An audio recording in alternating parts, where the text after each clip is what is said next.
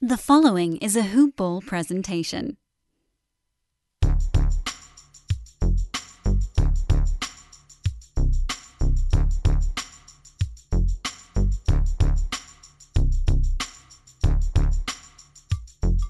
Hello and welcome to the Hoop Ball NBA DFS Today podcast. Today is January 11th. It's a wonderful Saturday, and it is. I'm looking out my window here in Dallas, Texas, and there's giant snowflakes coming down. So that is a bit of a surprise.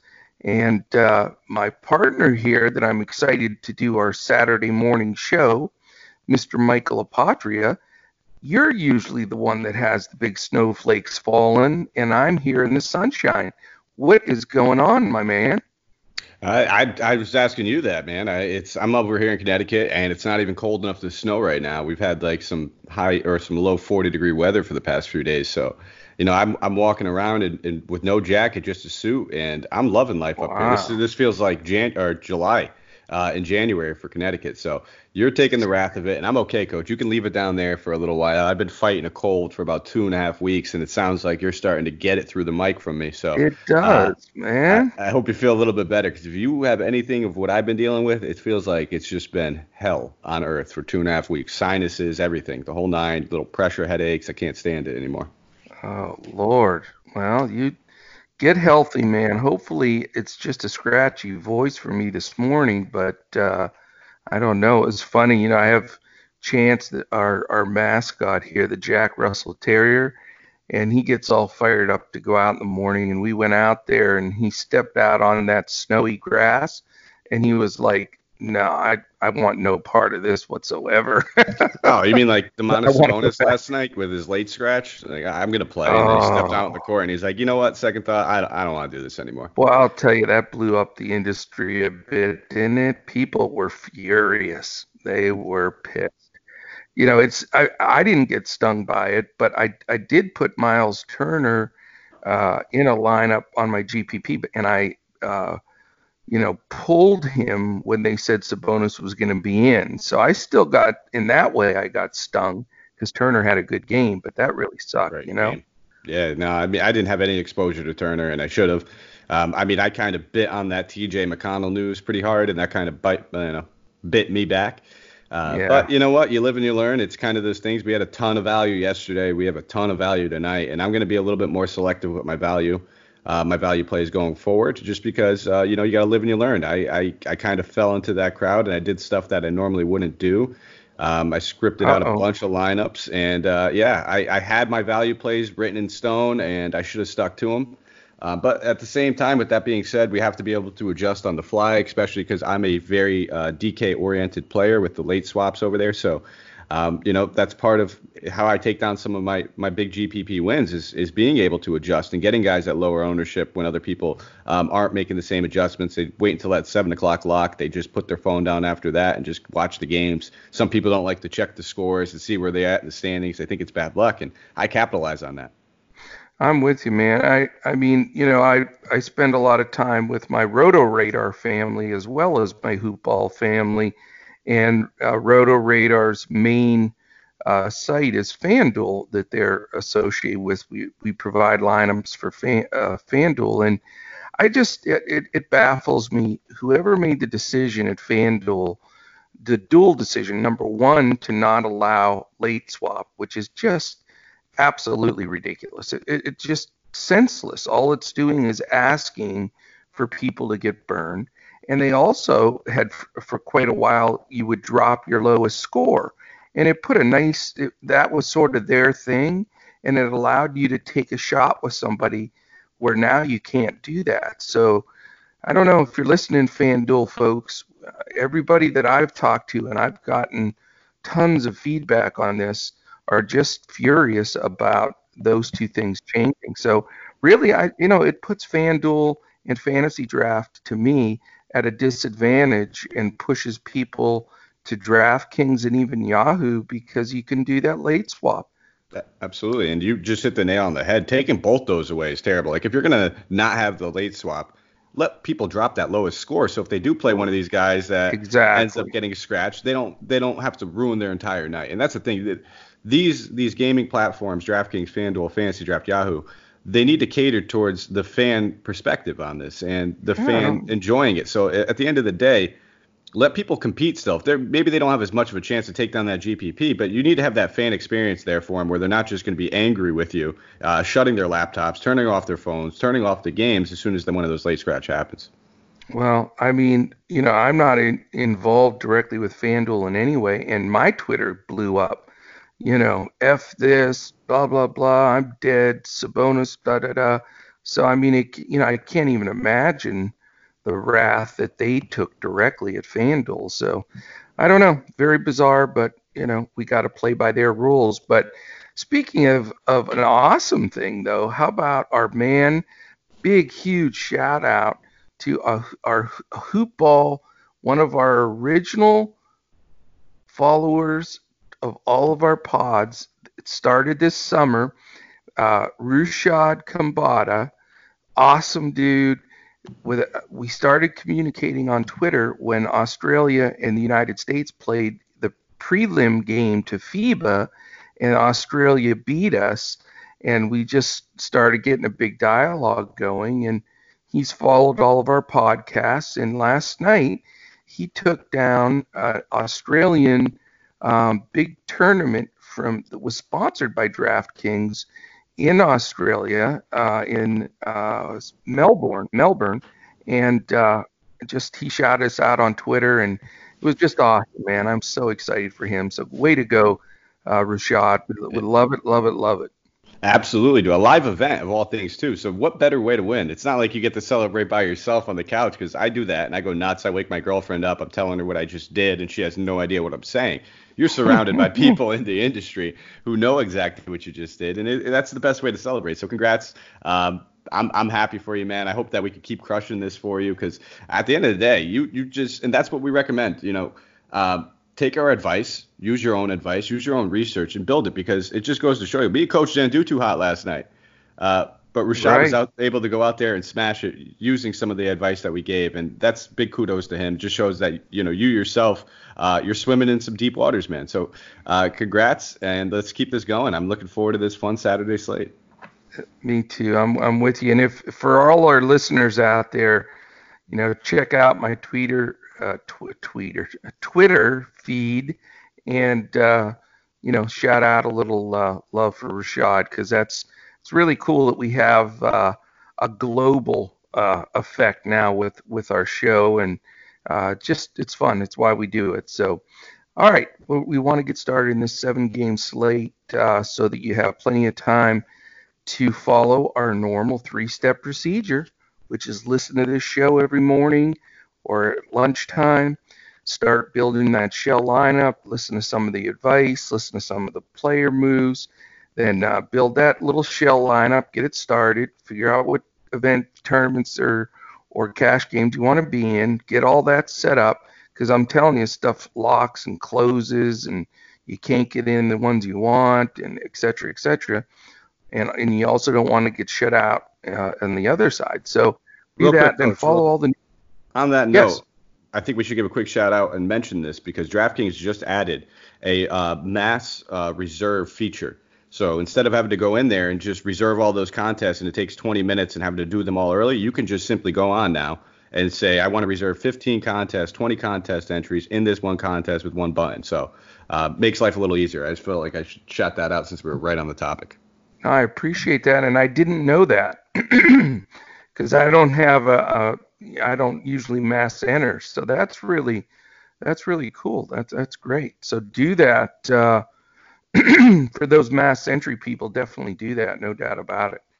But uh, but yeah, and then listen throughout the day, you know, and, and follow the changes because yesterday was a perfect example. We we had, I believe, the most I've ever had on my player update. I think it was 22 guys that were in that questionable to out range that would affect uh, the entire slate. So if you miss one of those, you're sunk. So follow all those, and then whatever it takes, get in front of your computer or phone that last 30 minutes and follow that late news, man. I mean, I just don't want to see our people losing for no reason. I mean, the competition's tough. The cash lines have been very high lately. So, you know, follow all of that information I just shared. It's going to give you an, a, a, real fighter's uh, chance uh, at, at, everything that you enter. So, uh, we want to first of all start out by thanking our presenting sponsor, MyBookie. MyBookie is fantastic. Go to mybookie.ag, put in the promo code DFS today, which is the name of our show, all one word, and they will give you half of whatever you deposit all the way up to a thousand bucks. So if you're planning on unloading on the national championship game uh, on Monday or even the Super Bowl coming up and you wanted to take advantage of this and you want to throw two grand in there, you get a free thousand bucks. That is not a bad deal and it gives you a great head start uh, at going after it. And my bookie is, in my opinion, uh, the most respected in the industry. Great customer service, super quick payouts. So for all of your wagering needs, and they have every sport on there.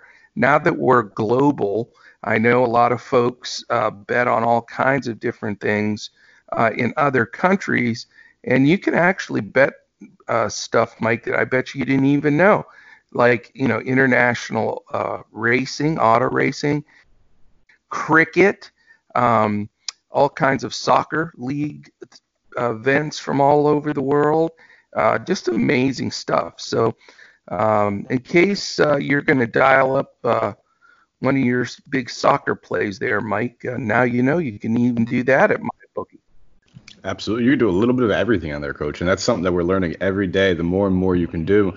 We've even had some uh, some Twitter users, some listeners kind of mention that you could play uh, like card games on there. So that's cool too.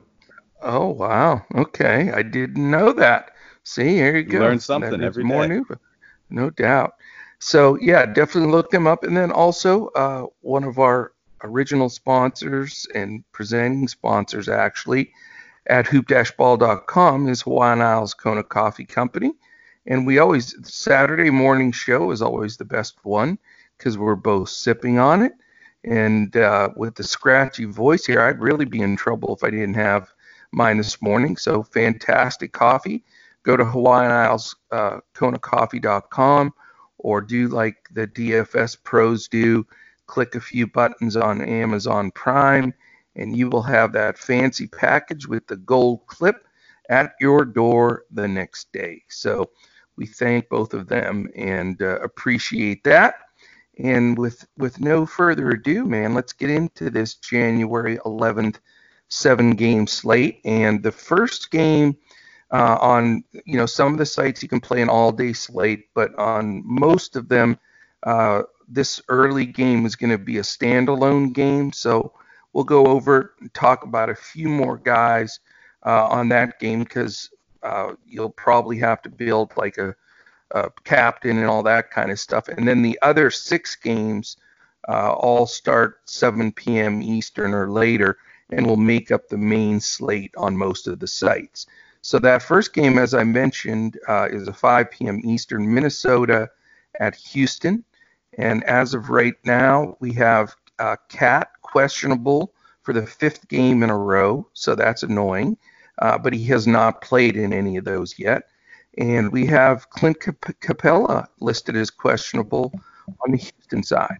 So again, we're doing the show uh, pretty early Saturday morning, so we are going to, you know, we're able to give you updated at least to this morning news, and we can also give you the lines. And uh, this is one of those double-digit lines, which is a little bit of a concern. Um, I think with KAT out and the way they're playing, uh, Houston is an 11 point favorite. Uh, it is a 230 over under. And even if this is the solo game, this is the highest total on the board. Houston has a massive 120 and a half over under uh, implied total, and Minnesota 109 and a half and you very rarely see one over 120 implied total for any team. So obviously, Mike, I think when you break this down just like me, if you're building a solo lineup, I think uh, a lot of us are going to be stacking Houston Rockets. Uh, yeah, I, I, heard everything you said, Coach. I'm taking the exact same approach that you are taking. Um, at the end of the day, we're going to need some value to pop up if we're going to want to load up on some of these Houston guys, and hopefully the news can fall the right way for us. Um, as far as Clint Capela, that's going to be the major news that I'm going to be relying on. I'm treating uh, Towns more as doubtful. The fact that he's he's missed 12 games in a row, he's in danger of missing 13. This is a guy that was an iron horse throughout his career uh, with playing through injuries and, and getting in the lineup. So the fact that he's missing this many games and they're being very, very cautious and kind of keeping things under wraps as far as what's going on with his knee. I'm going to go out on a limb. I, this sounds like something that's got to be meniscus related. The fact that he's still questionable um, and but missing this much time for a sprain. Um, they're kind of keeping it under wraps, probably trying to determine if he can get through it without needing a little bit of a cleanup surgery or anything like that. So um, that's kind of the approach I'm going to continue to take. Maybe maybe he does play, maybe I'm wrong, but um, I'm kind of considering him out, and I'm going to be waiting on that Capela news. If Capela's out, we load up on Hartenstein. Um, at the end of the day, it's just a great value. We're going to need him, and he's going to be one of my primary value plays I'm looking to get. Um, I'm struggling to kind of get Harden in that captain spot, Coach. How are you doing that right now? Are you getting there with it? Um, I have not built the lineup yet, full disclosure. So, I mean, I've I've studied all the games because I'm really preparing hard for uh, all of these games with multiple slates because I'm also providing at Roto Radar um, the the DFS Pro on Saturday and Sunday. So I haven't built a solo lineup here, and I know though generally if you put Harden in that captain spot, you're going to be playing a guy or two uh, on that team that is just you're praying even gets in the game. So I think what I'll probably do uh, is is uh, maybe slide Westbrook into that spot. And uh, and then you know put Harden and maybe Hartenstein would be a great guy to open up uh, if Capela sits, and then follow up on the Minnesota side with uh, I'd like to get Wiggins in there. He's generally the most consistent, although he has been uh, a little not quite himself the last couple of games, so he's had a little bit of a, a drought here. But I still think, you know, for my money, he's he's the most consistent player on their team right now. And then if there was one more um, Minnesota guy, I'd, I'd like to put uh, Robert Covington in there. I'm I'm just a little frustrated with the Teague and Napier thing. I love both of those guys, but they're not playing as many minutes next to each other as it looked like they were going to. In fact, hardly any. So there's a lot of split minutes there, and on any given night, one of those guys can make it. So I'm going to be more of a Westbrook with some Harden, Hartenstein, Wiggins, RoCo, that type of a build is going to be where I'm uh, looking to to go. Well, that's pretty much a lot, actually, how my shell lineup's building, except for I do have a little interest in the guards, and I'm, I'm not really going towards too much Covington. I'm taking a little bit of a different approach when I'm when I'm looking at these guards and I'm comparing, you know, Napier to Teague. I, I don't mind Teague's price tag. He's he's still uh, $200 cheaper if you're not looking at the captain spot um, than Napier. And, you know, yes, the minutes have been a little up and down for him, but Teague's played more minutes than both of him in both games that he's since returning from injury. So he's kind of getting back to being that primary ball handler. Uh, and I, I, I, really have no problem, especially with Towns out. He does see a nice little jump in usage. So I'm looking at Teague, and um, you know we're going to have to dumpster dive if we're trying to play Westbrook, Harden, and Wiggins. No matter which way you look for it, uh, who's in your captain spot, or whatever approach you're taking. Um, yeah unless it's Wiggins in, in that captain spot, we're going to need to take a look at a guy that's like $2,400 or cheaper other than Hartenstein. So uh, when I'm dumpster diving, I'm looking at that. A guy that keeps kind of popping up on my radar is a guy like Ben McLemore. Um, I don't love playing him. I don't love the upside necessarily, but you know he's a three-point shot attempt volume monster. So if he gets out there and goes, you know, makes four shots, even if they're all three pointers, which is pretty much what he's been doing all season, he can get you to that 15 to 20 DK point range, which would be I'll, I'll be more than ecstatic with, knowing I'm getting Westbrook, Harden, Wiggins, and if that Hartenstein value falls correctly too, um, in there as well. And I'd still have enough money to take a shot on one of these guards. So I'll be looking at that as my main shell lineup build. Uh, obviously, if Capela's out, I'm gonna have to, you know, look at it a little differently. Maybe I'll have to ease back off of one of these Houston guys slightly just to make sure I can get to where I want to or I'm just going to have to find a little bit of extra value. But at, at, the end of the day, we know Houston's rotation and the way that they kind of approach things. And just seeing a couple of these Minnesota, Minnesota guys get healthy, I think with Towns being out for almost now possibly his 13th straight game, we kind of know how they're doing things. So Um, this is this is the approach I'm taking. Um, I'm hoping that Capela gets ruled out. I never want to risk for injuries, but for the sake of my lineup, I really like it right now the way it's built. Beautiful. Now, have I? I we did we do a show where I rolled out the secret squirrel yet? Uh, yeah, yeah. I think it was. Uh, we were both on the same secret squirrel last time. It was Lonnie Walker, and he actually performed. I think it was against the Bucks. He played pretty well that game. That okay, good. So we're the big nuts. Hashtag secret squirrel. Hashtag big nuts. My guy is right in this game right away, and it's Naz Reid. He is my fifth guy in or whatever, uh, sixth guy in, depending on the site for your single game here. Naz Reid has been since KAT's been out has been getting you know teens type of minutes, but he hustles and he's a good DFS points per minute guy. I'm just thinking he may squeeze 20 minutes in today, and he he would crush his value and round out a perfect uh, lineup for a single game. So Naz Reid is my secret squirrel of the day. All right, not, not a bad call. Um, I'm, I'm a, the only thing that like keeps me a little bit skeptical on him is that it's a matchup against Houston that they take this game small. So uh, you know that's the one the one fear I have. But I mean, at the end of the day, when you're dumpster diving, he's only 3,200 in the utility spot. So if you're dumpster diving like that, it, there's there's not many other guys that I'd be willing to take a shot on other than like a McLemore or Reid. Uh, I'm not going to be trusting guys like Kelan Martin, Noah Vonleh, Chris Clemons, uh, Tyson Chandler. Even if what's his name's ruled out, I probably wouldn't go to just because we've seen how they use him.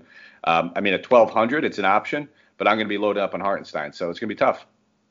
It is, and I'll tell you just a point for Naz Reid for the future is he when lineups go small, he doesn't get run off the floor because he is a guy that can make threes. He can go away from the basket. I mean, he's he's only 19 years old. He's a kid, and so you know he's he's got he's not just a plug center in the block, and I think that's really going to help his career as as it goes forward. But hey, you don't take a secret squirrel unless you have the big nuts with the little question marks there and so that's why we do it. Okay we are we spent so much time on this first game it's so funny so maybe that meant some of our listeners are going to take down this initial first game slate. So we will try to pick up the pace a little bit here as we hit the six main slate games. The very first one is the pelicans versus the boston celtics and the boston celtics are on the second night of a back to back.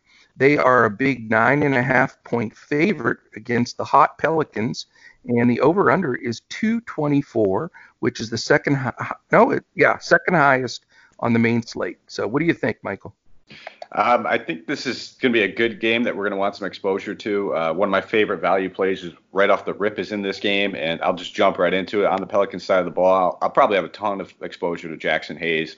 Uh, two great games performed in, the, uh, in a row. Shout out uh, to our man uh, Andrew Hanson over there, who yes. kind of mentioned him, and I brushed right over him. And I mean, a lot of it was due to Derrick Favors pulling his hamstring. He uh, injured his hamstring, and that kind of pulled him right out of the game and thrusted Hayes into that spot. But um, you know, that's something that we have to take into account for. Uh, that hamstring injury, it's something you know we look at Favors, he's dealt with plenty of uh, muscle injuries over his career, and it's something that usually sidelines him. They don't want to take any chances. He's dealt with plenty of injuries this season, so I'm I'm pretty much ruling him out in my head already. Um, and I don't mind Jaxson Hayes at that low 4K price tag. And it gets a great matchup going against uh, the Celtics. We've talked about this several times this season. They're, they've been pretty poor against opposing big men. Um, so he's easily going to be my favorite play on that side of the ball. And for some reason, Lonzo Ball's price tag went down. Um, and he's got yeah three out of the past four games have been great. So I'll, I'll definitely have some interest in him, knowing that you know this this uh, wing defense for the Celtics has been very well. And if you want to target one guy, I guess you could say it's Kemba Walker. So he'll probably get that defensive attention from Kemba. He'll see some some time with Smart on him as well. Um, and then I really don't mind, uh, you know, taking a shot on a guy like Ingram. He's just been balling out over the past three games. Uh, just you know, 30 point average. I'm, I'm, I'm perfectly okay. Yes, he's priced up. Um, maybe you don't want to overexpose yourself to this game. So maybe in the lineups, you know, I wouldn't probably play Ingram and Ball in the same lineup. I would probably just want to get exposure to one of them. But like I said, he's averaging like 30.7 points over the past three games, 7.3 boards, 8.3 assists, and a block. So that's just fantastic. That's going to get him stuff that uh, I'd be surprised if this guy doesn't find himself in the All Star game at this point. I agree, man. He is playing with a, a, level of confidence right now that is just amazing. So he certainly is a good play. He is expensive but uh, you know, certainly worth a consideration. And I'm looking at the updated uh, news this morning, and we still have no reports from either one of these teams. And I really, for me, I need to know if Favors is definitely out. Uh, I would imagine he would be because it's a hamstring. He's not a young player, and it's uh, you know generally that that creates a little bit of time sitting. But if that's the case, I'm with you. Jaxson Hayes, fantastic play. I think he's uh, a good double double candidate. Uh, Boston has a little trouble against centers, and uh, since Jrue Holiday's been out, like you said, Lonzo's uh, really taken the bull by the horns, and Ingram has gone crazy. So certainly guys you can consider, but we need that news on Holiday as well just to make sure uh, that's not going to change the rotation. Uh, on the Boston side, you know, uh, I think uh, you know you you can always feel pretty comfortable going with a Jayson Tatum or Jaylen Brown or Kemba Walker. I mean, to me, those three guys have been very solid producers. Uh, the Pelicans are not the best defensive team; they play fast. Um, you know, hence the over under. with Boston's good defense, the over unders in their games are usually not this high. So that tells you, you know, the implied total for Boston 117 is pretty uh, nice.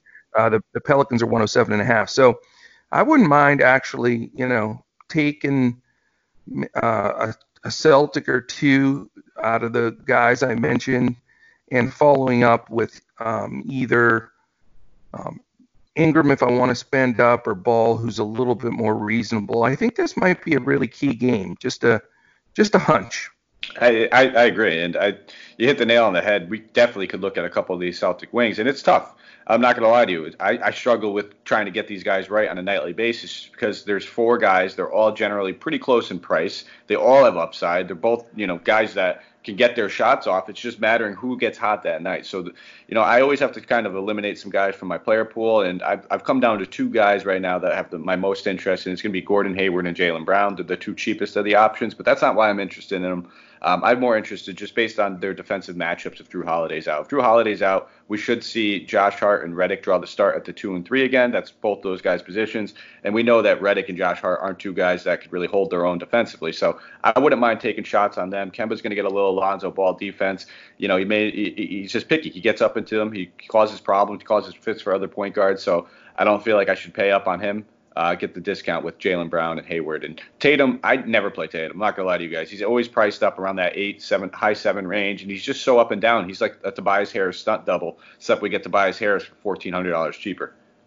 Yeah, and I'll tell you, there's been uh, some people in the industry that have been cussing and left and right because he Tatum's had some weird games. One for 19, two for 17 so I mean, he has had some really bad games, and but you know he's also a guy that can throw a 50 burger up there. So it's it is a rough uh, rough call when you're deciding if uh, Mr. Tatum's going to make your lineup. But yeah, I agree with you though. Some of the pricing is a little jazzed up again today. Not understanding why some of these guys went down in price when their production is up and vice versa. So interesting. All right, let's move on to the uh, the other 7 p.m. Uh, start time, and it is the Chicago Bulls on the second night of a back-to-back against the Detroit Pistons. Right now, uh, the Pistons have uh, Markieff Morris as questionable and Bruce Brown as probable. Uh, again, we expect more news to come out in this game. The Pistons are a home four-point favorite. It is the second lowest total on the slate at 217. The Bulls have been in defensive beast mode lately, so definitely uh, lowers those numbers. And um, implied total for Detroit 110 and a half. The Bulls 106 and a half. What do you have, Mike? So uh, you, you kind of hit the nail on the head when you were talking about this game script. It's not a game that we're going to want a ton of exposure to because it's got the second lowest total on the slate. Uh, we know that both teams kind of play down in pace sometimes, but both teams are dealing with plenty of injuries where we could take a few one-offs here. So uh, I'll start with the Detroit side of the ball, and at the top, I think the only guy I'm really looking at is going to be uh, Andre Drummond. And if it's not Drummond, you're pivoting to a little bit of Christian Wood in hopes that something happens to Drummond, whether it's foul trouble or one of those things, and Wood comes on there and just great point per minute guy. But Andre Drummond's just been smashing over the past uh, you know week. Blake Griffin done for the season at this point. Uh, 60 points, at least 60 points in the past two games. Looking at two straight 20 and 20 games. Uh, you know Chicago's banged up down low, missing Wendell Carter Jr. for the next month or so. So I have no problem looking at Drummond. Yes, he's expensive. We have plenty of studs to pay for on this slate, but when you're talking about a guy that's just got a floor of what looks like at least 45 uh, and a ceiling of upwards to 60 at 10K, I have no problem signing up for some shares of him. Um, that's probably all I'm looking at at Detroit side of the ball. I'm not going to force any issues. Uh, if you want to take a shot on a guy like Bruce Brown, so be it. But I don't like targeting the backcourt of uh, of Chicago. They've been they've been good all season. Kris Dunn's just a stout defender, and he gets done in the steals yeah. category and causes some fits. Um, and then on the Chicago side, yeah, I want to talk about a little bit of Daniel Gafford. Uh, at the end of the day oh, day, gosh, man, he uh, plays. He's playing terrible they're going to need size though. They're not going to be able to get away with Thad Young and Markkanen against Drummond. They're going to get abused if that's the route that they want to go. Uh, he played 27 minutes in last night's game, and that was one of those situations that they needed his size. They were going against a little bit of Miles Turner action. So I wouldn't be surprised if we see his minutes in the in the mid 20s, uh, maybe 25, 26 range not going to be the best value play. Like I'd prefer uh, Jaxson Hayes over him, but he'll probably go a little bit of low owned. And I wanted to talk about it because when you're looking for on a slate like this, where we're going to have plenty of value, we're going to have plenty of guys that we're going to want to stars and scrubs the hell out of this slate, in my opinion. We have so many guys that are priced up in good spots. Uh, you know, we're going to get to uh, LeBron with Davis possibly being out. We have Doncic on the slate. We have Giannis on the slate. We have Jokic on the slate. So there's going to be guys that we're going to have to pay up for, and uh, you know he might be one of those lower owned options to kind of get some decent value exposure. I'm probably, you know, and if you're not playing him, it, I'm probably playing Markkanen. At the end of the day, if Gafford doesn't see court time, it's because Markkanen's holding his own. Yeah, you know, I'm I am a big Daniel Gafford, you know, since NBA Summer League. I said how impressive this kid was, and I thought that he could uh, really get some good NBA backup center minutes right away as a rookie. You know, he was overlooked in the draft somewhat, and you know, he ended up making the team, getting that position, and now that he's had the opportunity with the centers down, uh, the the first uh, two games ago, he just threw a, a, complete dud goose egg up on the board, and then last night, uh, just another, you know, really not solid performance. So I don't know if he's just, uh, you know, feeling the pressure or not 100%, but you know, uh, I cannot support picking him even in GPPs, regardless of the matchup with Drummond. And I know it creates a huge problem here, but what it does is it just tells me that Andre Drummond might be the best play on the board because I do think Chicago is going to go with Young and Markkanen a lot at the bigs and just try to survive uh, the Drummond onslaught and beat him in the other areas.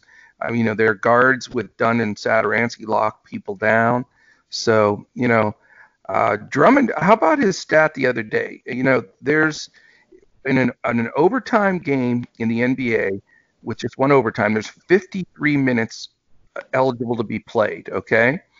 What if I was to tell you that halfway through the first quarter, uh, Andre Drummond sat for five minutes and then came back into the game at the end of the first quarter and from that point forward, played 41 consecutive minutes on the floor without coming out.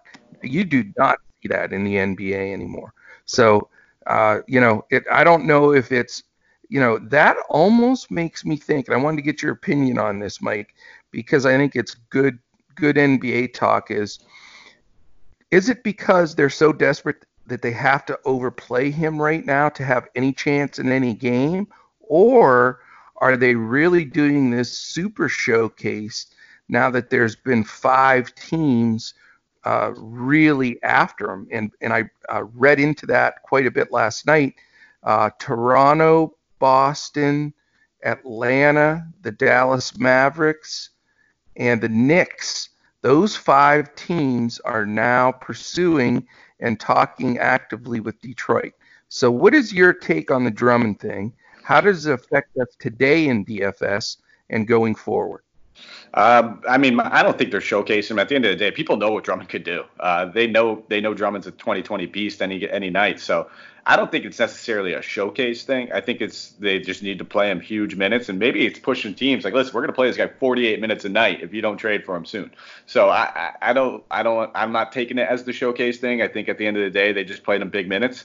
Um, but I, another thing, I don't want to keep harping this Gafford thing, but keep in mind, you, you could look at this from either angle. If you want to play Markkanen, if you want to play Thad Young, or if you want to play Gafford, Tristan Thompson just had like the best game of his career going against Andre Drummond when Andre Drummond was on the floor for 49 minutes. So um, as good as he is at racking up those defensive stats, centers can easily get one off on him as well. That's a good point. And, you know, obviously, a big fella like that, when you play him 41 minutes straight, he's going to have a bunch of defensive gaffes because he's tired. So, you know, that probably led to it as well. But, you know, I for me, I'm just dialing up. You know, I know I've said this probably this this may be the official 1,000th time since literally the preseason that I've said this, but you know what I'm gonna. You could probably say it with me. Every time Griffin doesn't play, you got to roster Drummond, and I know I've said that 18 million times, but now that Griffin's out of the picture and Sekou has taken over that role as a rookie, that's all well and good, but he's not scooping the stats or usage or anything uh, from Drummond whatsoever. So I love Drummond. I think he's a must on this card. The, I mean, this, the minutes and usage alone, and uh, that's that's the only spot I'm going on the Detroit side. Uh, Sekou was fun. Well, he was minimum. Now they've jacked him up through the roof, price wise.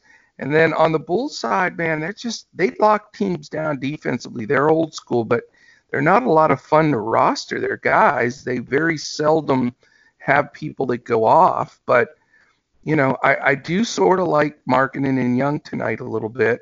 Uh, and I, you know, I'm going to give them a look uh, and see if if uh, price wise I can fit one or one of them in, but I'm not going to go with both. Yeah, no, I don't, I don't right. want to overexpose. Good point. Yeah, let's go to the fourth game. It's 8 p.m. It's the Lakers on a second night of a back-to-back. They beat, uh, pounded the Mavs last night. Uh, that was not fun for me to watch, uh, even though I did have LeBron in all my lineups.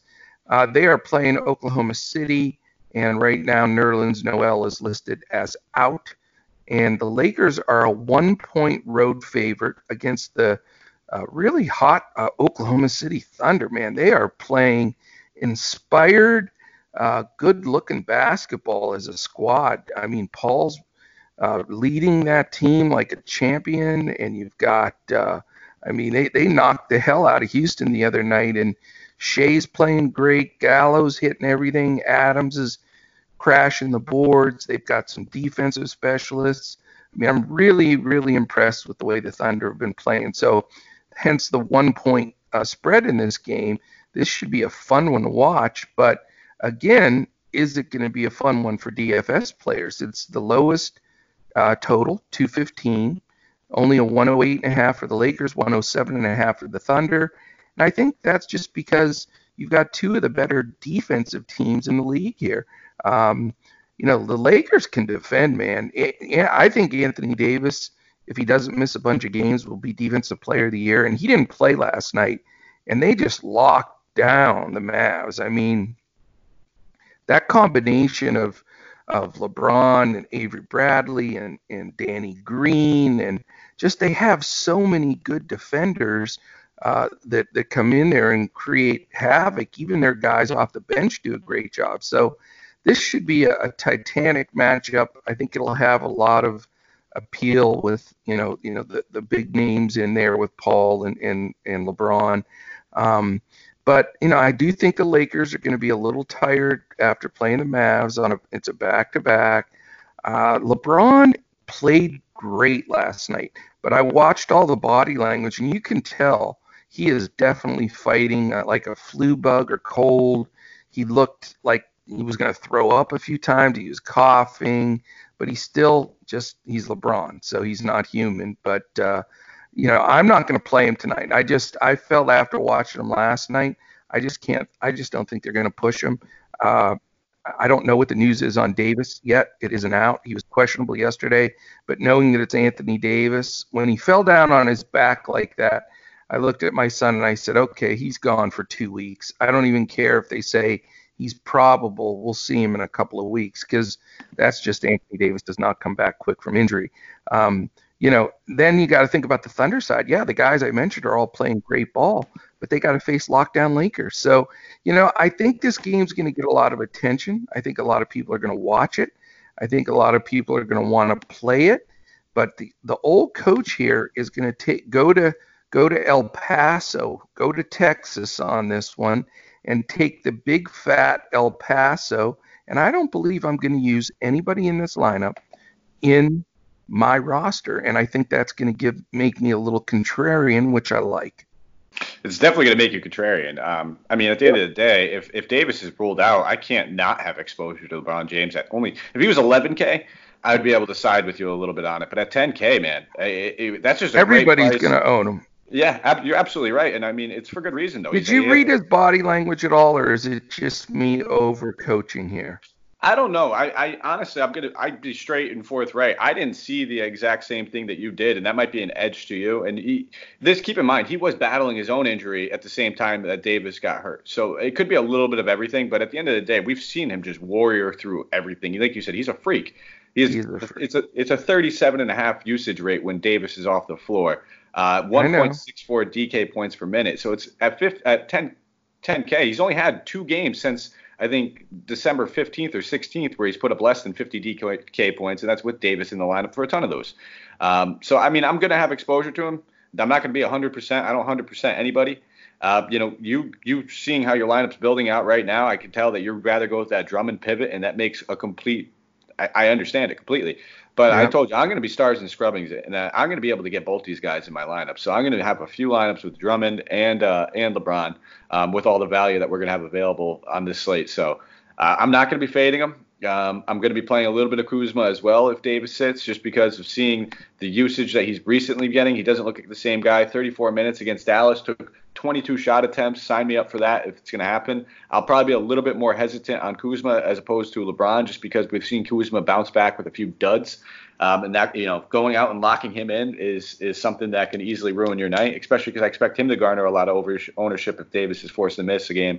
Um, and that's probably all I'm going to be really looking at. If you want to take a shot on a guy like JaVale McGee at 4,100 at a decent value, I'm not going to knock you for it. Should see a you know decent run with uh, if Davis sits, him and Howard kind of chopping those center minutes up still though. Uh, but if it's anything like the last one, it's going to be Kuzma and LeBron for me. Well, I, I think uh, without question, LeBron with Anthony Davis sitting out, LeBron will be the highest guy owned on the slate. And I get it. I mean, it's almost impossible to fade him in a cash game. And I, I completely understand that. I had, and I was 100% LeBron last night. So I do go 100% when I'm totally sold on anybody. But, you know, the edge that I feel I bring to the table is years and years of coaching, watching players. I love to read body language. I love to read just reactions and how they are out on the court. And the old coach's eyes just tell me that he's he could have just an average game here. I you know where he either doesn't make value or barely makes value, and it opens up even at 10 grand. It does open up the money, and I think the between the Thunder's defensive prowess, them being on a back to back, and you know, there's a great statistic. Yes, his his usage uh, is good without Davis on the floor. However, he actually gets 0.8% less fantasy points with Davis off the floor because his assists drop by two and a half assists because he's mm. generally the one uh, giving the ball to uh, I'm, to AD. So I don't mean to cut you off. I'm, I'm I'm actually um, I'm seeing a, a, similar but different stat than you because I'm seeing that his assists definitely do drop, but he's actually averaging 0.08 more fantasy points per minute um, and seeing a, pl- a 5.5 plus usage boost. So I'm definitely seeing the assist drop. You're absolutely right on that. But he's still going to have the ball in his hands, and I'm and it, from what I'm seeing, he's actually seeing a little bit of a rise in fantasy points. It's not by much. He normally averages. Well, it's and and I uh, I need to correct myself. I haven't updated the stats before last night's game. So prior to last night's game. okay, game, that that makes sense. Now it's, it's, pro- but still, the, the bottom line, yeah, he had a massive game last night, and to only be less than one point better with Davis off the court, I think everybody in the in the world that looks at this is going to think, oh my gosh, you know, instead of 50 fantasy points, he'll probably get 60 or 65 because Davis isn't on the floor. Well, that's not the case. Even at face value, if it's if it is one point, I mean, still that says a lot to me. So, you're, you know, right. again, absolutely. I, I, I knew that stat yesterday, but yet still played him. And here, there's a couple reasons why. First of all, if the Dallas Mavericks don't do something really quickly, this love affair that the NBA has with Luka now putting Dallas on all the the primetime games and everything, they are plummeting. We are one game from falling into seventh, and we had gotten all the way up to second. I say we because I'm a Mavs fan, but the gaping, gaping hole in the middle is becoming unwatchable to me. I am so frustrated as a coach we cannot get a rebound. We cannot stop anybody in the paint. And yes, it's gotten much, much worse without Porzingis because Porzingis is in the top 10 in the league in blocks. So he does some rim protection and changes some shots, but he's not a true post. He's a four. So this Powell and Kleber thing, for me, I'm done with it. I am so disgusted with it. We are getting murdered in the paint. And so what that when I say in the paint, that means the guys like Howard and McGee. They uh, those are the kind of guys that just kill us. And if you notice yesterday, uh, Howard was in the game like 10 minutes, had five dunks and about six rebounds. And you know, I what happened yesterday? Carlisle's getting so desperate. He played Boban uh, a decent amount of minutes for a Boban uh, showing because we're just so gaping there. And yes, you know, Boban was able to get eight rebounds, this, that, and the other thing. But those are mystery stats because he stood there and, and missed like four shots and was two two tenths of an inch from the rim and got his own rebound multiple times and put it back up. So I get it. He can come in and do little five minute stretches, but he's not your answer center. So the, I say that all in two senses. As a Mavericks fan, they better do something or, or it's going to continue to rock it down. Secondly, I am going to target the shit out of paint players and guys that finish at the rim. And if you watch that game, everything LeBron did was okay. You think you can guard me, Finney Smith? You think you can guard me, uh, Delon Wright? You think you can guard me, uh, whoever it was? Plug and play Kleber. All he did was bounce, bounce, doom, finish at the rim with a stinking layup. So that's part of the reason why I think he had an awesome game yesterday, and part of the reason also why I'm backing the, uh, the, the ownership down for me on LeBron. And so twofold there. It it reduces for me those inside guys for this game against Oklahoma City with Adams in there, totally different ball game. So I'm not using any of the, the rim finishers like LeBron. I'm not using McGee. I'm not using uh, Howard. And that will help lead us into this other game for me to explain some of my picks in that game. But I wanted to point all that out because it all ties together. And I think you have to look at recency because you can really get cheated if you're just looking at the stats and not watching the game and looking at the situation. You see what I'm saying? No, yeah, I'm, I'm, I'm with you. At the end of the day, if you're if you're not playing a guy like LeBron, um, it makes perfect sense because we're gonna, you know, before we just jump into the next game, uh, you know, touch on a few of the OKC guys. Uh, but that's to explain kind of your reasoning is why I'm to have exposure to uh, a player or two in that next game. And you hit the nail on the head. I mean, you know, watching that game last night, they do get carved up on the inside. I mean, there wasn't a center on the uh, on the, the Lakers that shot less than 100%. You know, McGee and Howard both four for four from the field. So we're, we're going to get to that game, and I see exactly why you're pivoting um, off of LeBron. Um, you know, I'm I'm I'm with you. I will. I'm not going to 100% him. I'm just not going to fade him at, at, this point. I'm going to have some exposure to him, whether it's 20%, 15%, whatever it may be. If I'm trying out 15 to 20 lineups, um, I'm just not going to completely fade him. And if you are fading him, you, you, know, you still need to have exposure. I think a little bit to that front court, whether it's Kuzma or McGee, if uh, if Davis is out. So I'm not going to completely just cross that game off of my list. But I hear you, Coach. Um, your your your logic and your reasoning and your scripting it makes sense for the way that you're probably going to approach the rest of the slate. Um, on this OKC side, though, we you know we need to talk about a few guys. I usually, if I'm targeting anybody on them, it's their backcourt.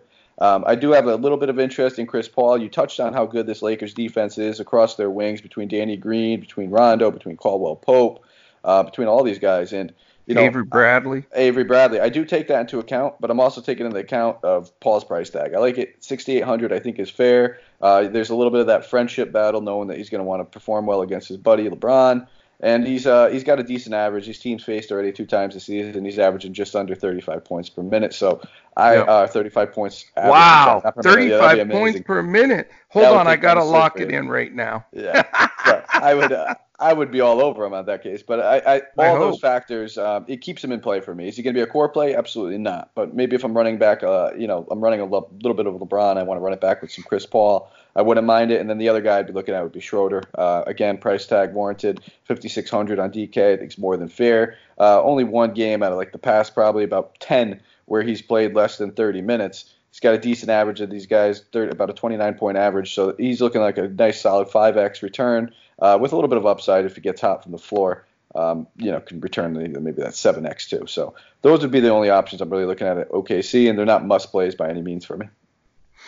I love it, man, and I think this is going to be a highly owned game. And I know I'm going to be on an island by passing it, but I just see this as being a slower paced, great defensive 101-95 kind of game. So I'm ready to move on, man. All right, let's do it. All right, before we do that, real quickly though, I want to thank our presenting sponsor, MyBookie. Again, go to mybookie.ag put in the promo code DFS today, and you immediately receive half of that first deposit. So if you want to do like me and just horse around, put a hundred bucks in there, you get a free 50. You gotta love getting a free 50, and you can uh, play pretty much anything you want, sport wise, parlay wise, teasers, you name it. Uh, great site, uh, great customer service, quick payout. So you gotta love it. Um, also, we, you know, I want to thank our, our uh, mothership, hoop-ball.com. You know, hit uh, hit this uh, them up there, us up, I should say, as we're all part of that team, and some great stuff. There's a Brews newsletter that comes out uh, consistently that goes over uh, really just fantastic insight into all 30 teams. you know, Brews won a fantasy sports writer of the year nationally, and just some great, great stuff. And there's a good premium package at hoop-ball.com that you know also opens up all kinds of fantasy NBA stuff to you, from podcasts uh, to to uh, you know the rankings, on and on and on. So definitely give that a look. Also go when you go to hoop-ball.com, click on forums, hit the DFS thread follow that information 24 7. I mean, we've got Miles and Andy uh, really uh, pushing all of that information out. All of our blurbers, all that kind of stuff goes in there. And then you've got the four pros that are also posting there. So it's a great, great place to check things out. Also on Twitter at Hoopball Fantasy. Uh, that's where all of that information uh, from hoop-ball.com falls. And all the podcasts and everything else, the information when those post, all of that, uh, you can find it at Hoopball Fantasy. And then follow our pros. Like I said, that's all a huge part of the process. I'm at J O E S A R V A D I. He is at M I K E A P O T R I A. Uh, Andrew is at Language Olympic and Miles is at MYLES 6565. So definitely follow us there. We're always posting, updating, uh, and and doing uh, our best to, to give you an edge at uh, everything DFS NBA. Um, and follow our podcasts every day. You know, you can do a quick search DFS Today podcast, NBA DFS Today. Just put in DFS Today. We are have uh, enough uh, listenership and followers now. We're popping up everywhere. And our goal is to continue to move up the list so that we're the first thing that pops up. And, you know, iTunes is something we're targeting. We want to get as many five stars and comments on iTunes so we keep moving up the charts. So we're the first thing that pops up when someone's searching for a podcast to listen to. And remember, you can listen to us on iTunes, Google Play, Stitcher, Podbean, iHeart, Spotify, YouTube, everywhere podcasts are found. And the main thing that we ask, and it's really our only ask of each pod, is that you take that 15 to 30 seconds, rate, review, subscribe, five stars, likes, positive reviews, thumbs up, anything you can do to help us promote. It helps us grow, helps us uh, go after a few more sponsors, helps us to get a lot more listenership. And our goal, as you know, and I say it on every show, we want to continue to be the best flat out NBA DFS content in front of any paywall that you can tune into on a daily basis. And I really believe we're at that point right now. And our plans are to follow the same uh, thing that we're doing now. We're doing this year round. We're not taking any breaks. There's no off season like that damn State Farm commercial with Chris Paul and the guy sitting on the roof of the car there. That commercial drives me insane. But uh, there's no off season for us at Hoop Dash Ball. We started out with the summer league this summer. We went right into FIBA. We went right into the preseason. We're in the regular season now. We're going to follow the in all the postseason and we're going to be giving players and lineups and playing DFS and all of those things. It's offered in all of that, just as it will be again this year when we're at NBA Summer League and in the Olympics and then back into the preseason. So we're we're building something here that we want to be your your main go-to spot and not just here everywhere globally we have our first uh, continent champion in our man Rashad in in Australia, and we want to bring that forward to everybody. So very excited about you know the direction where the show's going. You know, Mike and I started throwing this around uh, literally over a year ago, just you know chirping about you know the possibilities of doing this, and and really thank Dan Besbris and Drew at uh, hoop-ball.com to sort of letting us blindly start a seven day a week show, uh, you know, with not really practice runs or building up listenership. And uh, man, it's been a wonderful thing for everybody. So, yeah, I don't often get to do that, Mike. I know we, we have so much fun just beating each other up all the time. I love taking shots at you. You're such an e- easy target, my man. But the real thing is, I just want you to know that I appreciate you and your commitment. I know you've been sick as heck lately. You've had some internet problems, but you know what? We we all get it done here. We team up. We do whatever it takes. You know, if we do two shows in a day like we had to do the other day because the audio didn't fly, we're not going to let you down. We're not. We are committed to each other. And Mike and I said this: if we do it, we're all in. We're doing it the right way and that's what we're doing so far. So I want to thank you, man, publicly before I start uh, crushing you again. Uh, you know, and just say we're doing. You know, I'm proud of you and proud of the job we're doing, and, and let's keep marching forward, man.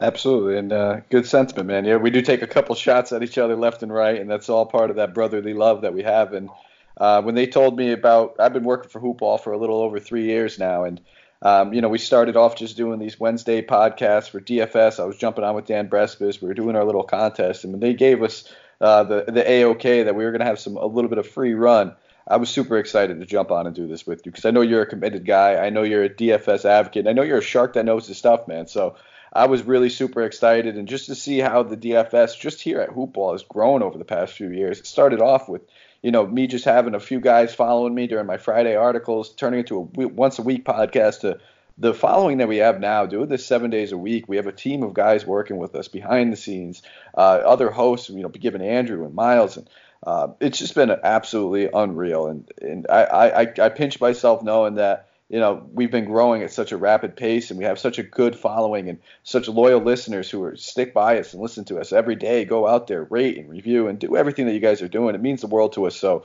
um, we're excited and we're, we're looking forward to actually now bringing this into the 2020 year uh, with just nonstop winners like Rashad. So we're going to keep pumping out the podcast seven days a week. We're going to bring you guys the best content that we could. If the audio is messed up, we're going to re-record it. Um, we're going to do everything that we have to because we want to be, to be that one-stop shop, like Coach said. So let's go forward, Great man. stuff. Well said, my man. Well said. And you said I'm committed, or I should be committed, because I know it's a close line. oh, you're both, man. You're you're playing. Yeah, I am. I'm right playing on gotta, both sides. if, you, if, you, ever see Coach miss a slate, it's it's just because uh, you know either too much meds that knocked him out in the straight jacket, or maybe the Wi-Fi went down in the thick thick walled room. Um, but you know, you're there, man. You're there. It is hard pushing these buttons with my nose because you know I'm on, I got the jacket on here, but no, it's uh, it, it is what it is. You know, whatever it takes, buddy. All right, let's let's hammer out the rest of this slate. We've got an 8:30 p.m. game: Philadelphia 76ers, Dallas Mavericks, and uh, Dallas is on the second night of a back-to-back after getting their A double S handed to them last night. Mavericks are a one and a half point favorite at home against Philly because Joel Embiid is out with that crooked ass finger that made everybody want to throw up the other day. I love how you just did that. The Dallas Mavs got their A double uh, SS kicked, and then you just break out the Embiid crooked ass finger. oh yeah, so why did I spell it and then say it? See, I told you, I'm I'm I'm playing, I'm walking that fine line, man. that's a, I but, love it. Uh. That's beautiful. Well, I didn't want to say it twice. You know, I don't want to be a so kiss my ass, Mike. um, I love it. Anyway, so you know, uh, the spread the spread in this game, I said one one and a half Dallas favorite. It, it just clicked, I think, to half point more, and it's a 224 over under, which is uh, the second highest on the slate, and it is 112 and a half Mavs, 111 and a half Philly. So I'm going to let you go first here. You know my thoughts on the Dallas interior defense right now, uh-huh. but we know he's out. Embiid would have had 100 fantasy points against us tonight, by the way. And for those that don't know, I was, yeah, I was finishing the thought with with Embiid. He when he broke his finger, they popped it back in and all that, and he played the rest of that game with it taped up. But they found that there was ligament damage, so he had a surgical procedure uh, where that was fixed. And just for those people out there, you know, I think they misled folks on the report. It says one to two weeks, but that doesn't read the whole thing. What it's what it should say is "We'll be reevaluated in one to two weeks, and this is more like a three to four week injury.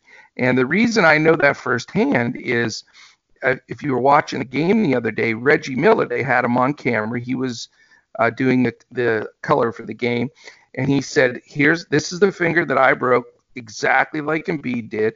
Had the same surgery on that ligament." He said, and he said, "I missed." He said, "I believe it was somewhere between six and eight weeks." And he said, "Yes, you know they they have a better way of doing it now, and it expedites it. But for those that have Embiid uh, in you know a year-long league and stuff like that, dude, you got to be prepared for this guy to miss a good solid three to four weeks, I think personally. So just wanted to share that with everybody because uh, we're Great fantasy everyone. So Great point. Yeah. So anyway, what? How do you break this game down, Michael? I mean, we, we we touched on it. I mean, we don't even need to go over the game script too much because we beat it to a dead horse when we were talking about the Lakers in the last one. Yeah, Dallas's front court's putrid. Uh, they gave up a thousand, a thousand, a million, and a hundred percent of the shot attempts to centers yesterday. So we got to look at how weak their interior uh, defense is. Uh, yes, obviously Al Horford still a fair price tag, 6,700. Sees an extra uh, 0.20 fantasy points per minute with Embiid off the floor. So I think we need to take a strong look at him. He's probably going to be the most highly owned player. So if you want to take a pivot on Tobias Harris, I love him as well, 6,800 a little bit of the Boban love. We should see some some pregame action of them hugging it out. I'll be looking forward to that more than the game itself. I'm sure.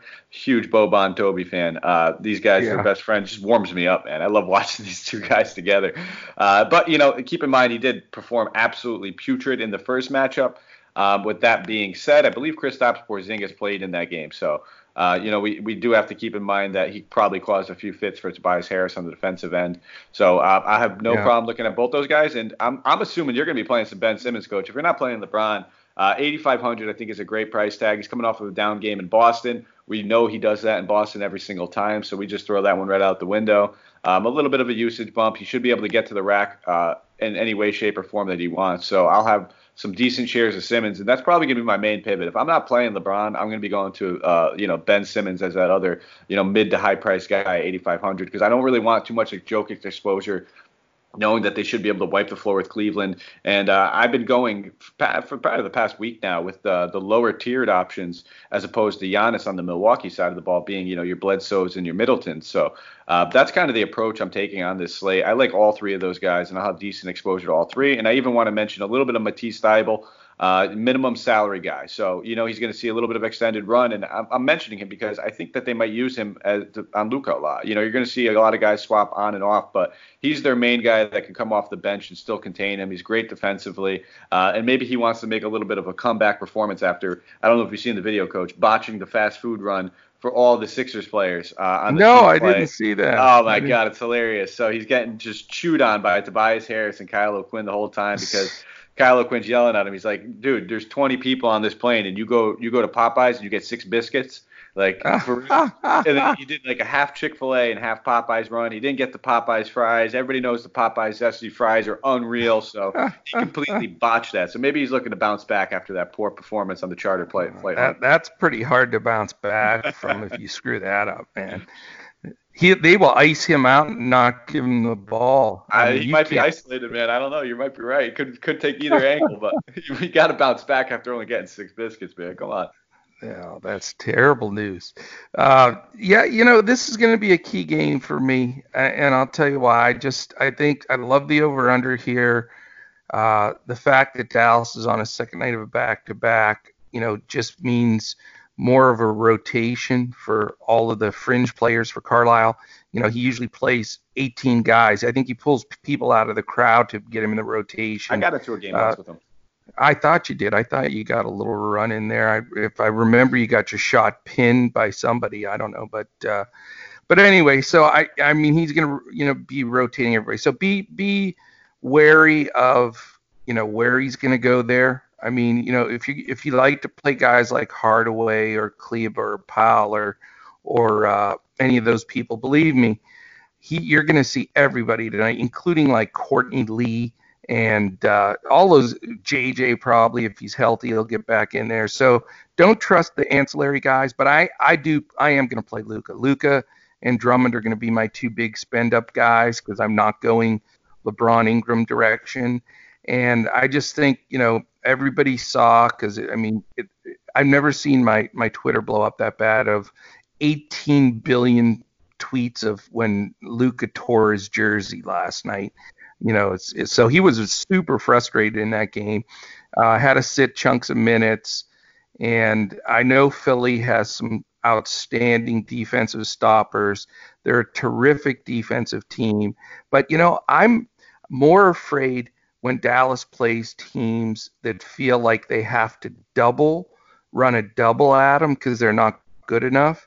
Philly's not going to do that because they feel like, you know, the the Simmons, the Thybulles, the you know, the really good defender, defenders they have, Richardson they feel too. they can play. And and jo- yeah, Josh Richardson for sure.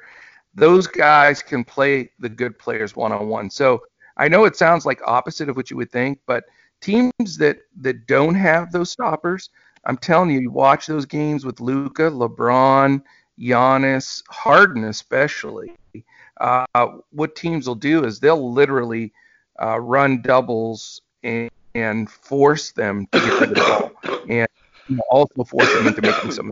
So I I, li- I really love Luka today. I'm not playing any other Mavericks for the reason I said, but I am going to stack probably three Sixers. Are, you alive over there, man? Yeah, I'm choking. I took a sip of coffee, went down the wrong pipe hard. I apologize. Well, you must you must have Oof. switched off. You don't ever choke on Hawaiian. I also no. on coffee. You you must that's have uh, grabbed the wrong kind. Yeah. Yeah, um, but I'm going Sixers. I I like uh, uh, Ben Simmons finishing at the basket like LeBron did. No no rim protector he should get several dunks and finishes and putbacks. Um, I also think uh, Tobias Harris is a great play. I might go there. Al Horford, great play. Uh, probably going to make my roster. Horford's definitely one of the favorites. And then I'm going to watch the news. I want to see what Philadelphia is going to do without Embiid in there. They started Mike Scott the last game, and I am going to need one dumpster dive player uh, for sure with the lineup I'm building.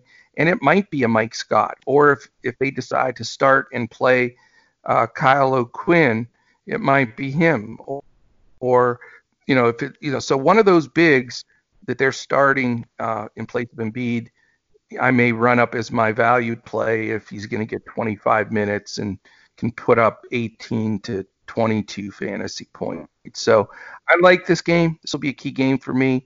Uh, and I think uh, I, I, really like the over under here. And I think it's going to somewhat go overlooked. Luka always gets a ton of play.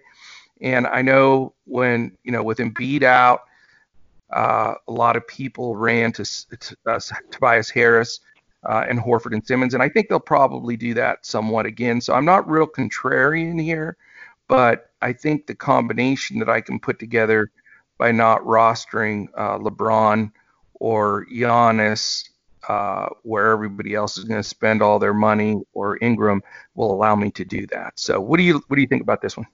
Um, I mean, I, I, kind of already gave my, my takes on the yeah, uh, the Sixers. I am not, what, I'm what not I had to say. I'm yeah, sorry. I, I, no, that's okay. I'm not going to touch O'Quinn. Um, that's kind of my personal preference. I just he's one of those guys when he's chalky, you get him wrong, and when he's not chalky, he's going buck wild. Uh, I think he got a little extended run knowing that they had to go against Miles Turner. Uh, that's also his former team. Um, oh, so uh, okay. I'm, I'm, I'm probably not going to go. I think they'll probably go more just towards that uh, if they're going to play Scott over him, just because we know that Dallas would probably rather pref- prefer to take this game smaller. We kind of just seen them get abused in the front court as it is. Uh, so I don't I don't think I'm going to go towards the, oh, the, the bounce back. You know, Quinn he did get the minutes last game. I'm expecting those to take a little bit of a dive in this one. So 4600, you're kind of paying up a little bit for him on DK compared to where he was last time. We've already talked about several other guys in that 4K range that I have a little bit more interest in. Um, and then on the Dallas side of the ball, uh, I, I don't mind Doncic. I mean, at the end of the day, you, you can't fade him. Uh, you, if you fade, listen, if he has those 50 point games, chalk him up. That's like the abnormality when you talk about Doncic's game. So you just eat yeah. it, take it to the chin on those nights. Um, I, I basically chalk him up to 60 points a night with the upside for a little bit more. So I have no problem paying the 12-4. Uh, he's going to have to be involved in a lineup, obviously, that doesn't have Drummond or doesn't have LeBron. You're not going to be able to get all three of those guys. So uh, no. I, I, see the approach you're taking. I'm a tournament builder. From from the sounds of it, coach, you're taking almost like a tournament mindset in this on this slate. You know, fading some of the chalk LeBron, fading some of the chalk Kuzma, uh, going towards the pivot of paying up on a guy like Doncic because you're paying more for him than you would be for eh, you know LeBron, Harden or not Harden, LeBron, Drummond, uh, Giannis. We're going to be talking about Jokic. We're going to be talking about Lillard. So he's the highest priced guy on the slate. So I think with all those other guys, we'll probably see his ownership dip a little bit, especially coming off of a bad game. You talked about the tough defensive matchup. So he's a GPP guy. Um, and I'm, I'm going to be playing. I'm probably about 15 to 20 percent in my GPPs. I'll probably have 15 to 20 percent LeBron, um, and I'll have a little bit more Drummond than both those guys. So that's kind of the approach I'm taking. Um, sprinkling Ben Simmons in the lineups where I can fit him, and uh, in the lineups I can't fit Ben Simmons, I'm going to be going towards a little bit of Tobias Harris and Al Horford. That's a good take. And you're dead right. When I was building this lineup this morning, I thought to myself the exact same thing. Usually my lineup between my cash and GPP is significantly different.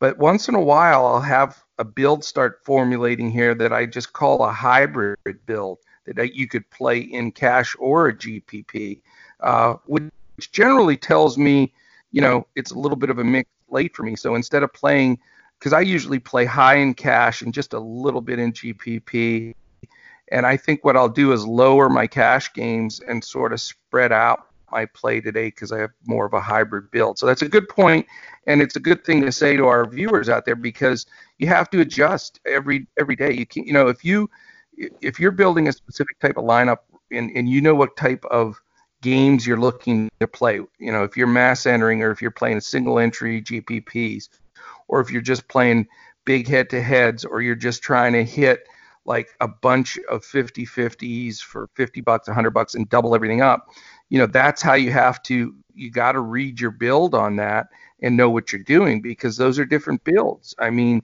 sometimes you have to play a guy that you don't want to play and, and you don't even think is going to have a great game, but he's going to be 86% owned, and you need him as a blocker. So there's a, strategies like that that you really have to learn in this game. Um, it's very, uh, you know, there's a, a, deep dive you have to do in figuring out exactly how to put all of those pieces together. Because I do have a lot of people tweet me and say, "Man, you know, your your guys you gave me were great. My lineup scored 335 points, but I didn't win anything." So, you know, what I generally tell those people is, um, you know, which contests are you getting in?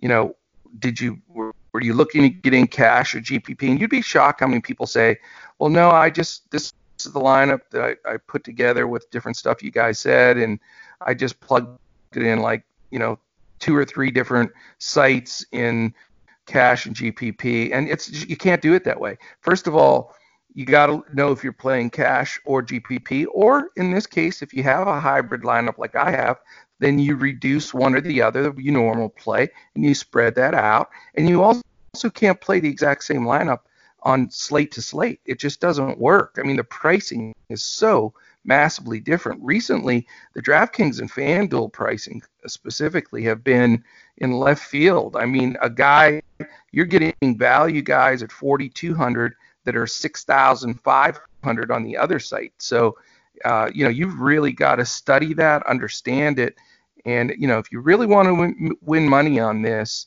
that process is part of it as well. And people just, you know, they think, okay, I'm going to listen, build what you guys say, put a few of my pivots in, and let it roll. Well, you you need to get into the contest you want to get into. Once you see the style of your build, hold that lineup in there so you get the right contest that you want to play, and then formulate that from what you've built. And I generally would say if you play both, you build a cash lineup, you build a GPP lineup for FanDuel. Then you, you go on to DraftKings. You build a, a cash lineup, you build a, a GPP, for, and, and so on. So in other words, you know, it's it's this isn't plug or play uh, game. It really isn't. And you've got to focus on that and making sure that you put these lineups together properly. So an important piece of, of information there for sure. And I'm, I'm telling you, that's what all the sharks, all the sharks do that uh, or else all the sharks are mass entering every tournament they can, 150 entries, and trying to take those big tourneys down. So if you have that approach, fine. If not, then what I just stated is super, super important if you want to build a bankroll. All right, um, let's let's go on nine o'clock game, which is Cleveland at Denver. Uh, massive spread here. Denver 13 point favorite. Uh, 216 and a half over under, pretty pretty low.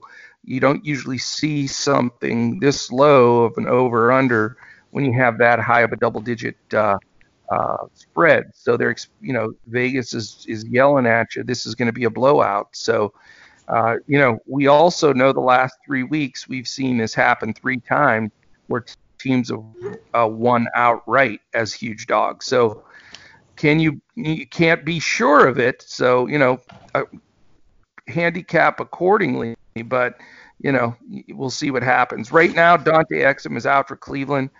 Um, millsap is out for denver. And denver's on the first night of a back-to-back. So uh, implied total for denver 115 cleveland the lowest by a mile 102 what do you got I have nothing for you on Cleveland. I'm not touching anybody on Cleveland. Um, you know, it's just it's just not not enough for me. I mean, if you want to take a guy a shot on a guy like Brandon Knight, who's been seeing his minutes kind of rise a little bit with Exum out, um, you know, maybe sure go for that. Uh, that's probably about it though. And it'd be only in GPPs if you really need the value and you're kind of taking that game script approach.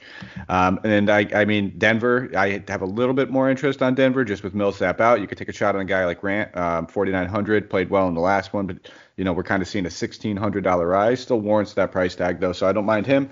And then you might be able to get some love as a low owned tournament play for all the people that got burned by Michael Porter Jr. in the last one. Um, you know, that's just kind of in that Gafford range. If you're looking for that super low owned tournament guy who has that upside available for him, um, you know, Will Barton's not out of this game, but with Millsap out, knowing the blowout factor, the back to back, they may uh, look to get some of their young guys in there uh, halfway through the third quarter. So that's really all I'm looking at in this game. I'm not going to be forcing any issues here.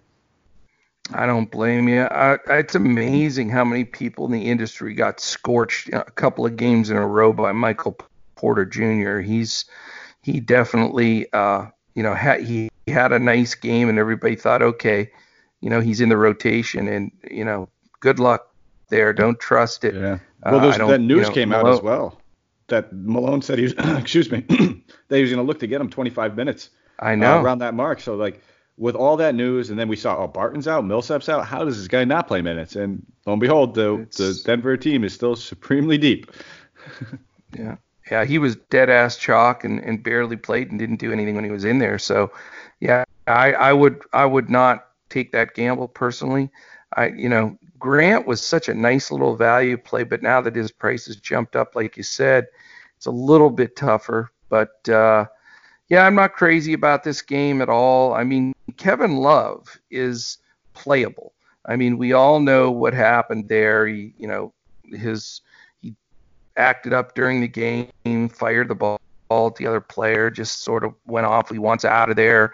They told him, we, you know, we want you out of here. Help us out by playing really well so we get your value up. So I believe all that stuff. I really do. And he played a lot of minutes last game. You know, his price is is hard to swallow, uh, but you know, it's tempting and it's worth a look in the near future every time Kevin Love takes the floor because they may play him 30 to 35 minutes and he's capable of putting a 50 burger on the board with nobody's business uh, if he gets solid minutes. He really is. So I think he's a solid play every night until they trade him uh, and see where he lands. But you're committing some serious dollars there. So I would say look twice at it. You know, I'd love to make it work no pun intended, but uh, I'm not sure that I can. But I, I think it's something worth mentioning. Yeah, it's it's more of that uh, that GPP type play because at the end of the day, he's going to draw some low ownership, lower ownership than guys like you know Al Horford and Tobias Harris at similar uh, price tags. They're within a few hundred dollars on DK, so you're really looking at it as a pivot play. And if you're going to be playing Kevin Love, you're going to want to correlate and game script this this one appropriately, and that means getting some exposure to, to either like a Barton or a Jokic or like maybe like a Grant or a Murray on the other side. You're going to want to run it back with somebody at the end of the day uh, if you're playing Kevin Love, in my opinion. All right, Big Cheese. We're on the last game. 10 p.m. late night sweat starts an hour later than every other game. Milwaukee Bucks at the Portland Trail Blazers. A scant six point favorite for Milwaukee because they uh, have had a few dud dud games. So surprised that the total's that low because Portland has a horrible record. Uh, this is the highest total on the main slate uh, the the six game main slate of 228 and a half. So we're in a quandary here. You know, uh, it's 117 implied total Milwaukee, 111 and a half Portland. Uh, it's the second night of a back to back for Milwaukee. We know Giannis isn't 100%, but no news on him not playing or anything like that as of right now. Uh, the questionable players for Portland are Hezonja, which if you're playing him, uh, find another hobby, and uh, Whiteside, which is huge news because Whiteside changes everything on both sides of the ball. Uh, he was questionable last game and played, but he is listed questionable again here. Uh, I got a feeling he may play, but you never know. So this game is the head scratcher for me. As you know, with going through my build and telling you all my main guys, you know, obviously I'm not going to have have any Giannis money remaining. Um, I think Giannis or LeBron, probably Giannis will be the highest owned guy on the slate because people love love to play Giannis, and uh, for you know he's he can put up 50 fantasy points by halftime. He really can. He he's done it, and you know it's sing- a single digit spread. The over under super high. You know it screams as a Giannis game. So you know a lot of know, Milwaukee's a good defensive team, so I just it, it makes me afraid to play some of the Portland guys. And you know, after Giannis, I know you can roll up a Middleton or one of these guys, but I just I hate the fact that I'm gonna probably you know be zero exposure in the late night sweat game because uh, it's always difficult to swallow, but you know, I say this all the time too when this type of scenario happens. Don't just force a guy in because he's it's the late night game. You've got to look at like all six of these main slate games are all going off at the same time. Don't let that sway your thinking. Your favorite team late night, and I say this a lot, but we get new listeners and they need to hear this because if you say, okay, I'm going to be watching that late game and I want some exposure because I'm going to enjoy this game. I'm putting CJ McCollum and Khris Middleton in my lineup. Well, that's a lot of money to two guys that might not have good games, and you're going to be sunk. And so don't force that. And, you know, for me, I'm in that scenario. I'd love to have some exposure here, but I'm not going to. So I'm going to let my esteemed shark partner here give you some plays in this late night sweat game so you can take down all the money. Absolutely, and it's it's you kind of hit the nail on the head. It's gonna be a game script. Um, if you're if you're taking the approach of you know this game's gonna stay close, Whiteside's gonna play, uh, then I don't mind getting some exposure over here on this Bucks team. My main guy I'd be looking at, I talked about him a little earlier. I'm not gonna be going to Giannis. Um, I was all over Middleton and DiVincenzo in the last game, and that was because they're shooting guards versus the Kings. So uh, keep that in mind going forward. It's something I always like to look at. Uh, but I'm going to be going towards Bledsoe on this one, and I'm going to hop off the Middleton train. Um, I'm going to mm. hop off that Giannis train. I, I do like Bledsoe in this. Uh, you know, back-to-back games where he's seen his minutes rise uh, 30 and 31 in the past two games. Before then, we were kind of seeing that price tag still around that 6K mark when he's playing those minutes in the mid 20s. So I feel like we're getting back up to the, those level uh, the level minutes that we want to see him at. Coming off the injury, he uh, he played well in this matchup before. 31 minutes when these two teams played earlier, got off 21 shot attempts uh, for 46 DK nice. points. So I, I don't mind looking at a guy like Bledsoe. He's probably going to be one of the only options I'm really looking at on the Bucks side. Maybe a guy like uh, you know, Brook Lopez, if we do hear Whiteside's out, gets gets to have his way. Um, but Whiteside's out, it's gonna be it's gonna be really hard for me to have a lot of expo- uh, exposure in this game outside of taking some dumpster dive spots on Portland. Um, I'm really not looking at Lillard uh, just because that $8,700 price tag. It's we've we've talked about three or four guys, you know, Ben Simmons and Brandon Ingram, who I'd rather pivot to at cheaper price tags. Um, you know, I, I, have to mention Bazemore because it's me.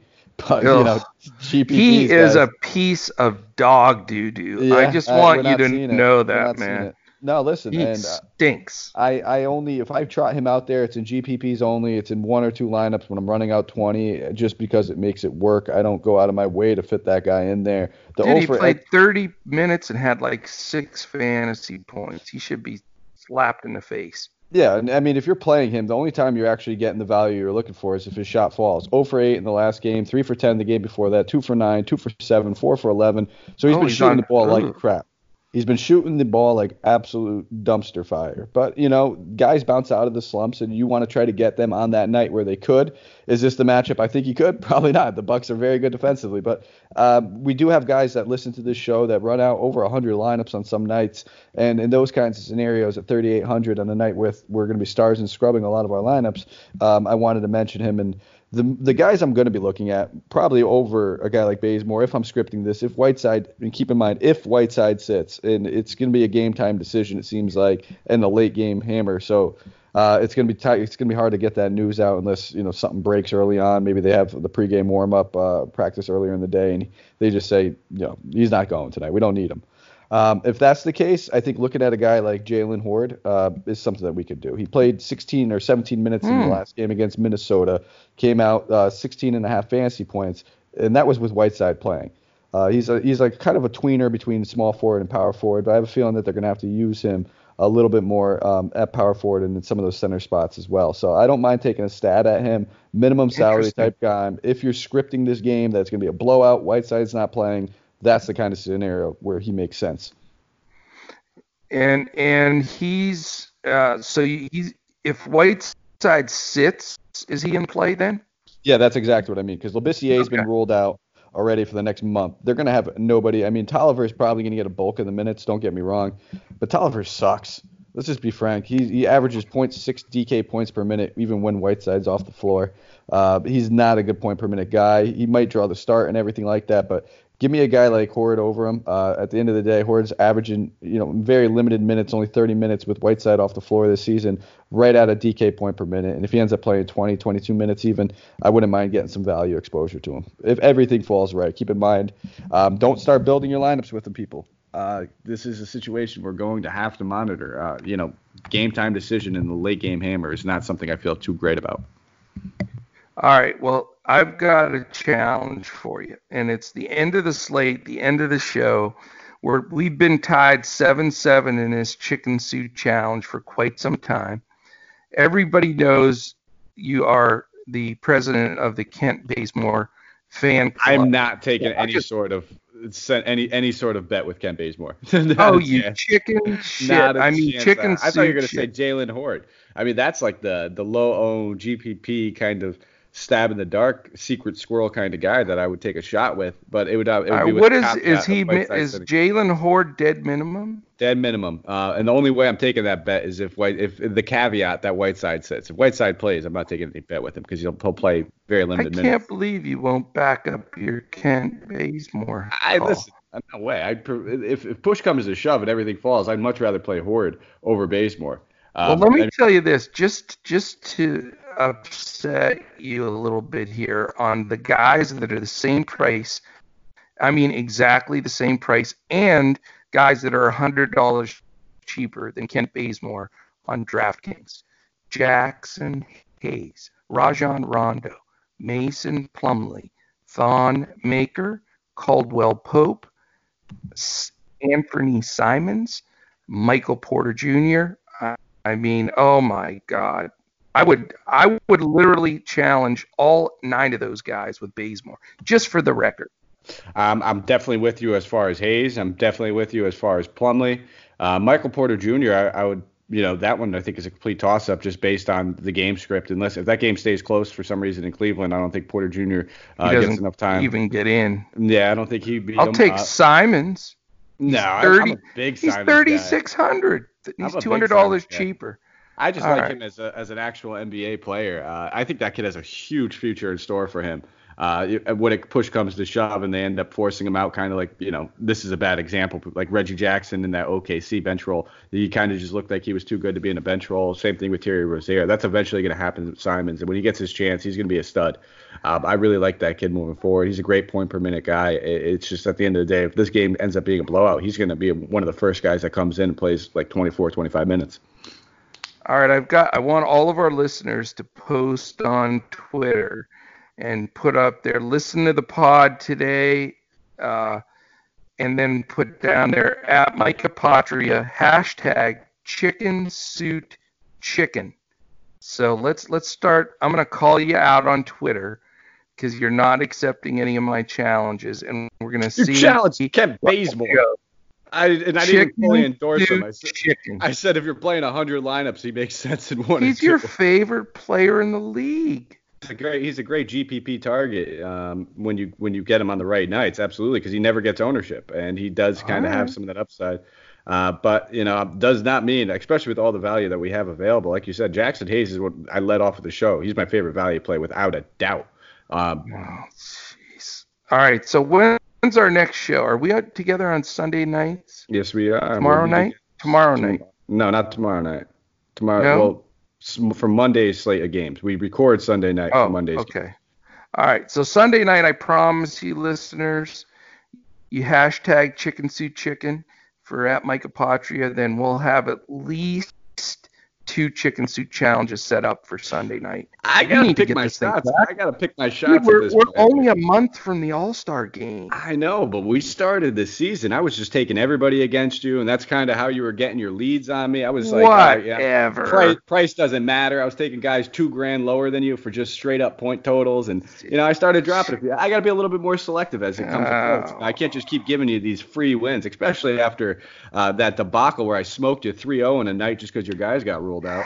Hashtag uh, chicken talk stew chicken. that. I think I had Doncic, and Doncic went buck wild. You wanted Giannis over Doncic, Harden, and Whiteside over. Now you're making up all kinds of stories. All right. Hashtag chicken suit chicken, and we'll get after it the Sunday night. Know the truth. yeah, yeah, yeah. hey, you know, I'd be down by one if, if Miles Hartley didn't step up and call, yeah, you know, I still, I still your, got a your little fib out there. I still own one for that one. I got to get back on it for something Lord. like. Not on top of getting beat, a cheater on top of it. We may have to hashtag that too. yeah. No, we won't. uh, All right, go. buddy. Any, any last thoughts on this seven game slate, which is a six game main slate? Any uh, how do how do you think uh, people what do they need to take away from the show to remember to you know hammer and crush it in? It's a GPP night. That's it. It's a GPP night. Be very, uh, you know, maybe if I'm a, a heavy cash game player, I, I, limit my cash game settings tonight just because of all the different value options and all the different high priced options we can go to. You could really sink yourself in the cash game lineup if you spend 10K in a guy and you have three guys over 10K, outscore them. So, um, you know, maybe take that approach. Maybe limit yourself in those cash games. Kind of take that GPP approach. Have fun. Uh, don't just target games because of what you know what's going to be on TV and what's the late game, what's the early game, and all that kind of stuff. Take your spots. It's Saturday. Everybody's going to want to watch every game, so you don't have to worry about that as much. Um, and just have fun. I mean, I think this is a great night where there's plenty of pivots, a couple of 2v2s you can swap. I've been building lineups left and right. And my favorite 2v2 swap uh, happens to be, I'll, I'll, just throw it out there right now, going with a guy like Lonzo Ball and either Horford and Tobias Harris, and then swapping that out and going with a guy like Ingram. Um, I'm sorry, Lonzo Ball and Ben Simmons, and then swapping that out for a guy like Ingram and Tobias Harris and uh, Horford. It's equal price tags. You're looking at Ben Simmons is 8,500, Ingram's 84, Lonzo's 6,700, and you got Tobias Harris and Al Horford right around that 67, 6,800 range. So there's plenty of nice. different options you could take, and I'm, I'm going to be building tons of GPP lineups tonight just because of all these swaps I can make happen. Beautiful. Well, keep uh, keep a close eye on the news. I'm sure we'll have some news break as the day goes on. But I'm with you. I think it. Uh, I'm usually 80-20 or even 90-10 cash to GPP. I think I'm going to be more 50-50 and just go with some hybrids and pick my spots uh, today because I agree with you. I think it looks more of that GPP feel to it as opposed to just locked in cash value plays where you can uh, load up. So fun slate though, some good games, you know. Absolutely. And a uh, little fun news just for those uh, season long people, something to keep an eye on. Uh, John Wall participating in three on three practice. So he's, and we might even see a little bit of John Wall at the end of the season. I hope not. Uh, you wow. know, let the guy sit, uh, you know, after all the injuries between his knee and Achilles and everything else. Um, but it's something fun to keep an eye on. You never know. All right, fantastic. Well, listen, it is 11:20 uh, on the East Coast. So we will get this uh, to our man Dan Vespers right away. We'll have him get this circulated out, so you'll have all the rest of the day to listen into the podcast and start building those lineups and uh, getting ready to to take some stuff down.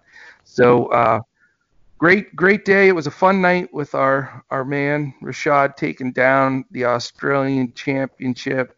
Uh, just so much fun to to see that uh, there's some global reach with the show. It, it makes makes things so much fun. So, uh, all right, man. I think that's it. Uh, we're we will be back on together uh, on Sunday night for Monday night's card. Uh, tonight is you and, and Andrew for tomorrow. Tonight tonight is Miles and Andrew. My oh, that's the sharp. So for, just for our listeners to know, Coach actually makes the schedules for the shows. Just a heads up. He sends us out every Monday a weekly schedule of it, and it has zero grasp on what the schedule is. I love it. The other day, I, I was at my computer with my headphones on, waiting, and I, I sent a text, and you said, "Coach, you don't have a show tonight." I, I was like, "Oh my God, you know, this is sad." I do. I we should I do a three-way show one time we should do a three-way show one time. I think that would be pretty fun. You were you were trying to force the issue though that night. You're absolutely right. Oh it, my god! It was mine and Andrew's night, and I get a I get a text from Coach five minutes before we're about to start the show, uh, and he's like, uh, are, are, you guys ready? Are you ready to do this?" I said, "Coach, you have the night off. Um, enjoy it. I know you want to work hard, Coach. I know you want to be on every show." But take your nights off and enjoy them. Sit back, watch a game once, you know. And that's why you're trying to force the issue tomorrow night. That's a, both of our nights off, Coach, tonight. Let's oh both enjoy these nights. My girlfriend. So I missed. I I could have missed that worse. So there you go. and I'll tell you what though, for what it's worth, Miles and Andrew have been crushing it on their shows lately. So they're they're sort of the hot show right now. So catch that uh, for sure uh, for uh, the sat the uh, Sunday slate. There, those guys do a great job. So good stuff, man. Good stuff. Well, it was fun. Uh, a little longer show. Oh, you and I always do the longest shows in the history of NBA DFS. It's just it's widely known, but no one ever complains that we give them too much info. So hey, what what the heck, you know? Why not? All right, Michael. Well, great show today. Good luck tonight. Let's both take some stuff down and uh, want to thank you all for joining us uh, for another edition of Hoopball NBA DFS today. For our other pros that will be doing the show for Sunday, Miles and Andrew, and for Michael and myself, Coach, we will catch you again tomorrow as we look to crush it on NBA DFS.